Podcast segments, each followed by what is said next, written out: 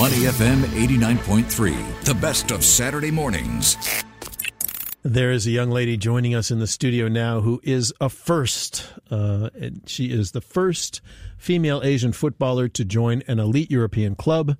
It is the guest's name is Danelle Tan, playing for Borussia Dortmund. It is such a pleasure to have you in the studio right now. Danelle, welcome. Thank you for having me. Yeah, and congratulations on this amazing milestone of yours. How does it feel? I think it's a really proud moment for me. Um, it sort of feels like a culmination for all my hard work. Um, and yeah, I just think I'm really excited to get started and, and get going. Well, just a bit of perspective for our listeners, and then we'll work backwards. Borussia Dortmund, one of the biggest clubs in world football, in the Bundesliga, probably 1 2 with them and Bayern Munich. Yeah. Their former manager, famously, was Jurgen Klopp, who's now managing at Liverpool, an absolute superstar. You have joined one of the biggest clubs in the world. Firstly, how does that feel? yeah, like like like you mentioned, it's such a big club. You know, I think there's so much history behind it. I visited a few times. You know, I've seen the Yellow Wall, which is like the stuff of legends. Um, so it's just a it's a it's just a very proud moment for me and my family, and just yeah, just very excited to to get started. I think an obvious question is how did they find you? How did you how did you get onto their radar that they would even know to uh, put you through trials and and and then eventually accept you on the team? So I was exploring opportunities overseas. Um, I was moving overseas and sort of venturing abroad was always sort of a when and not an if. Um, and I knew that if I wanted to continue pursuing my dreams of playing professional football, that I had to to go overseas, and so that was something that I was I was exploring. And so when I was um, looking at Europe, because that's where all the the big football is, right? Um, Suresh Lechmanan in Singapore, so he was he works in Dortmund in Asia, and so he sort of presented this this opportunity to me. Um, and the Dortmund women's side is, is it's a very interesting case because they're they're slightly newer side. They're not as sort of well renowned as their men's side in that sense because they only set up a couple years ago. Um, and so it's, it's a newly building project, but with the club and the investment that's going into the women's side, it's, it's definitely a project I'm very excited to be a part of. It was something that we were, we were very open to. And so I made the trip in December to just take a look at the facilities, talk to, um, to people around there. And so we met with the head of women's football at Dortmund, Svenja Schlenker. Um, and so, you know, she took us around the facilities, talked to us about their projects, their ambitions, the club's ambitions for the women's side as well.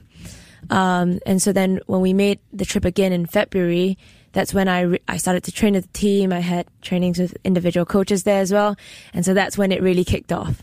And this is the part where some of our Kiasu parents listening may faint you and your family have decided to put your university studies on hold. You've just completed your A levels, so this would be the time now to look at universities. But you and your family have decided, no, you've got one shot to be a professional footballer. You can study at any time.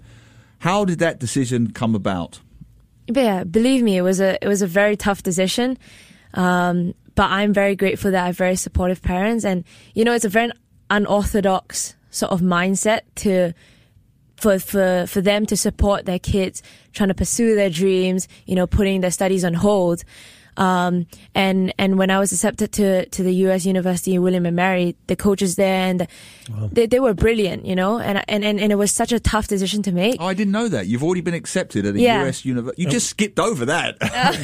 William and Mary is one of the oldest, yeah. most renowned it universities. Is. It's in Virginia. Is that right? It's in the original Jamestown uh, settlement area. It's an it's an amazing school. It is. So, so it must have can, been hard to put exactly. You can tell why yeah. how hard it was. Yeah. But you know, like I said, like Dortmund's a it's a very special club. Um, and so when we went there and we, you know, we watched some of the games, the, how passionate the fans are, you know, that really tipped the balance. Um, and my dad always tells me, you know, you can, you can study at any age, you can study any time, but there's only a short lifespan that you can be a professional footballer. Are you listening, Singaporeans? are you listening? well, good for you. Now, when you, um, when you go, now you're, you're, about to you're about to go yep. to finally settle in and live there what are you looking forward to? What are you expecting to find there? What are you nervous about? Oh, that's a good question. Are question. you nervous? Yeah, definitely. Um, you know, I think it's like adulting coming in at full swing. You know, I'm going to live in a country by myself, in an apartment by myself. Um, you know, I don't even speak the language, so that's definitely going to be a huge challenge. You're going to study? yeah, Yeah. yeah. So I'm gonna, I'm, I'm doing a German language course, so that I'll, I'll be studying it pretty intensely, uh, five hours every day. So hopefully I'll be fluent in about a year's time, and hopefully I'll understand what's happening in training. so, so just, just run the right direction. That's yeah, yeah, hopefully. I'll just follow along. Just follow everybody. No, don't follow. Lead, lead. Yeah. Yeah, so so I think there'll be many challenges, um, but I'm very excited, and I think I think I'll be up for it. I think I'll adapt and, and, and just yeah go with the flow. Listening to you now, you're still only 18, Yeah. right? You've got this extraordinary ambition and drive in mm-hmm. someone so young. It's extraordinary just listening to you. When did this start? So, just for the benefit of our listeners, take us back. Mm-hmm. Two things. One, when did you realize I want to be a footballer? I mm-hmm. want to go as far as I can? And then just give us an overview of that journey from that point. I've I've had this question quite a few times, and I and I always say I don't think it was a specific point where it clicked for me. You know, I can't I can't think of a specific point where it was like, oh yes, this is really what I want to do. Like I want to be a professional footballer. I think it was more of of a time frame. Um, but I would say 2019 was the year where where my career sort of really took off in that sense. And what it, happened? What happened? yeah, so so in March 2019, I played in the UEFA Under 15 tournament in Singapore, and and I was the top goal scorer then in in, the, in that tournament, and, and and that was. That was, I mean, it was a really good tournament for me because that was the first tournament that I was playing in my actual age group. I was always playing years above me uh, in the national youth teams. Um, and then later that year, I got called up to the senior national team. And then At I, 15. 14. 14, Yeah, I hadn't okay. even turned 15 yet. Um, Wow. And this I, is Lionel Messi levels of over age achievement. yeah. Yeah, and then and then I made my debut, and then I scored in my debut as well, and so that made me Singapore's youngest goal scorer ever, male and female. Um, Get it in there, male and female. Might as well. and so that and, and so I feel like that year it really it really took off for me, and I and I really felt that you know this is something that I could definitely pursue. This is you know this is something that you know I'm good at, um, and I think from that year on, and then I had I had overseas stints in Ajax um, in 2019. in the and- Netherlands. yeah, yeah. Um, and and then I was looking abroad as well and seeing the level there, and and I- I think from that point on, it, it, it sort of clicked for me, and it, it sort of became a thing that yes, this is what you want to actually do, and this is what you want to And Just, pursue. just to add briefly, Glenn, for our Yep. listeners, and then you went to London. Was that on your own? yeah. So, so you're in- in London at what age on your own? Uh, so Jan 2022, I moved. So that's when I was 17. 17 on Yeah. your own, and you're playing for the London Bees, Yep. which is the women's team of Brentford. Is that correct? Uh, no. Oh, no, I'm wrong. No, no. Um, Cheshunt. Cheshunt. Cheshunt. Okay, well, you're playing for a decent London team. Yeah. So then the third division. Right. And Yeah. how did you? What was your standard like compared to the the ang moh guys and the rest of the guys in the London team? Um, I think it's a it's a different style of football. You know, the the UK is a lot more physical, so I think technically I could you know I could compete well, um, but physic physicality was somewhere was an area that I really had to to improve on. Um, but I think I you know I, I definitely held my own. I scored uh, a couple goals, two in my I'd say twelve appearances, I think. Um, and so yeah, I, I could definitely hold my own, and it, it was it was a very good opportunity. You know, I made a lot of good friends, and and I really improved a lot as a player there as well. And it's it was just good to to see a different side of football, especially in the UK. We haven't said your position. What position? No. I should- Yeah, I play as the number ten central attacking midfielder, or sometimes as a number nine as a centre forward. literally, literally the Lionel Messi role. Oh my gosh. We are talking with 18 year old Danelle Tan, the first Asian female footballer, the first Singaporean female footballer to join an elite European club. She is uh, starting a one year contract this month with Borussia Dortmund in Germany. And what what are what are what's missing in the mindset of some Singaporean families that don't see sport as a as a good investment? You know, your family is I would ha- I would say very very unusual. Yeah. Um, fortunately, we're seeing more of these, more of stories like yours, which is great. But Dana, what what are what's missing in the mindset of Singaporeans who feel like, oh, just have to rush, rush, rush, get into school, get the highest grades, get on, get a job, do all this sort of stuff in a traditional role versus a sports or an arts role? What, what's missing in the mindset here? I think I guess a lot of a lot of Singaporean parents and, and parents in general traditionally think that getting a good education will lead to getting a good job, will lead to money. And so, the, and so that's the very traditional route.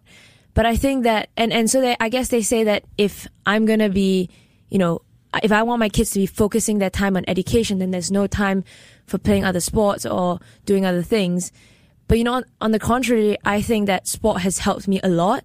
Not even, not only in my studies, but just, you know, making me maturing me as a person and teaching me so many life skills. What have you learned? What are some of the lessons you've learned or skills you've learned? I think time management is one of the biggest things because, you know, if I'm going to school and then I'm going to training and I have games and I have all this commitment, it's, it's sacrifice. You know, I can't, I can't be doing so many things. Everyone only has 24 hours in a day. So I can't be spending my time on, you know, as much time on social media or, you know, there's so many times that I've had to miss out on hanging out with friends because I've had training and it just wouldn't fit with my schedule. And so, you know, sacrificing time and putting in the effort, I think is something that has been so apparent in my life. And it's, it's really taught me, you know, to, that if I want to chase something that, like, if I want to chase my dreams, that, you know, it's got to take sacrifice. It's not going to be, it's not going to come in with a snap of my fingers. You know, it's not going to be like just because I want it, I'm going to get it. It's going to be, you know, hard work, grit, determination, which are skills that you're going to need in life. Mm. You know, hmm. skills that are going to help you in the working environment. And so to be able to learn it so young um, with sport, I think it's so, so crucial. Hmm. Wow. And this is where you get to be a filial daughter and say nice things about your parents. So let's turn it around. What is it about your parents that is so different? Glenn is right. It yeah. is quite different, that mindset. Why are they so supportive of you? What is it about them that has helped you along this journey? I guess you got to ask them.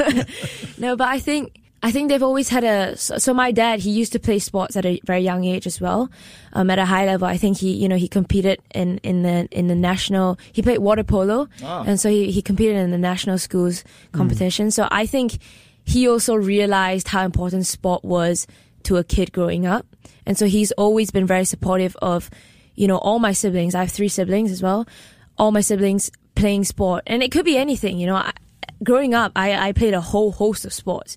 Um, you know, I did. I did ballet, which is the typical uh, Singaporean Chinese girl s- sort of sport, and then I played chess. I did a bit of track and field, and then I and I played football. So you know, growing up, we've we've ha- had our fair share of sports, and it always helps that you know you have three siblings to always always play sports with. But I've always, you know, had had a hand in all these different sports, and I think that has been really important to my sort of growth and development as a person, and and it's helped me in my football career as well. Yeah, and your timing is exceptional because the women's game, as yeah. you know, is exploding. It's always been big in countries like the US mm. and Australia, but now predominantly it's global. Now the Women's World Cup is kicking off yeah. very shortly. So, what are your ambitions with a sport that is exploding? Where, how far do you think you can go? I so my dream is to play football professionally. So hopefully all the way, you know, to the top leagues, to to as far as I can go, and that's and that's my dream. But like you said, you know, the women's game is is it's so nice to see the women's game growing so quickly and and and, and becoming such a big thing now in, in global football. Um, and my dad's always said that I've sort of always been at the right place at the right time. And so it's really nice that, you know, right. Is, is there some, is there some luck involved in, in oh, what you've achieved so far? Definitely. Because it seems like you put in a, the hard yard, as they say. You put in so much effort. Yeah. But what about this, uh, this element of timing, of luck, of being at the right place at the right time? It's definitely a, a portion of of this journey. You know, I, I don't think you can, anyone can say that, you know, 100% of it was hard work or talent. You know, I think probably 80% is hard work that, you know, it's a non-negotiable. You have to put in the hours to get to where you want, like the 10,000 hour rule. Right. But I think, you know, 20% is still going to be luck and it, and it could be anything, you know, a scout comes down and you're not having the best of your games and, and your opportunity is blown.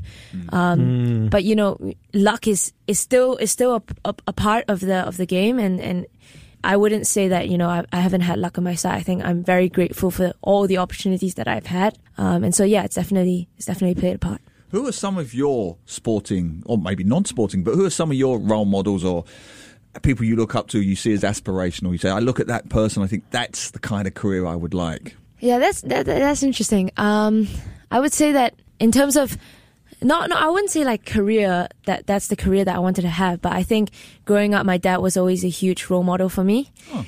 You know, it's it's it's everything. You know, grow, living with him and seeing his his his determination and and he's instilled a lot of good traits. He's he's exemplified as well, but also there's something that you know I've I've I've come to learn. Um, you know, it's you know hard work, great determination, these kind of things that that and and sacrifice is a huge thing that he's always you know made sure that all of us, all all his children, have implemented into our lifestyles at a very young age, and so that's he's been a huge role model for me. They must be so proud of you, and just to hear you speak this way about them. I mean, it, it was really, really, truly amazing. So, when do you actually leave Singapore? 16th July. 16th, and Yeah. you'll go directly to Germany. Yeah.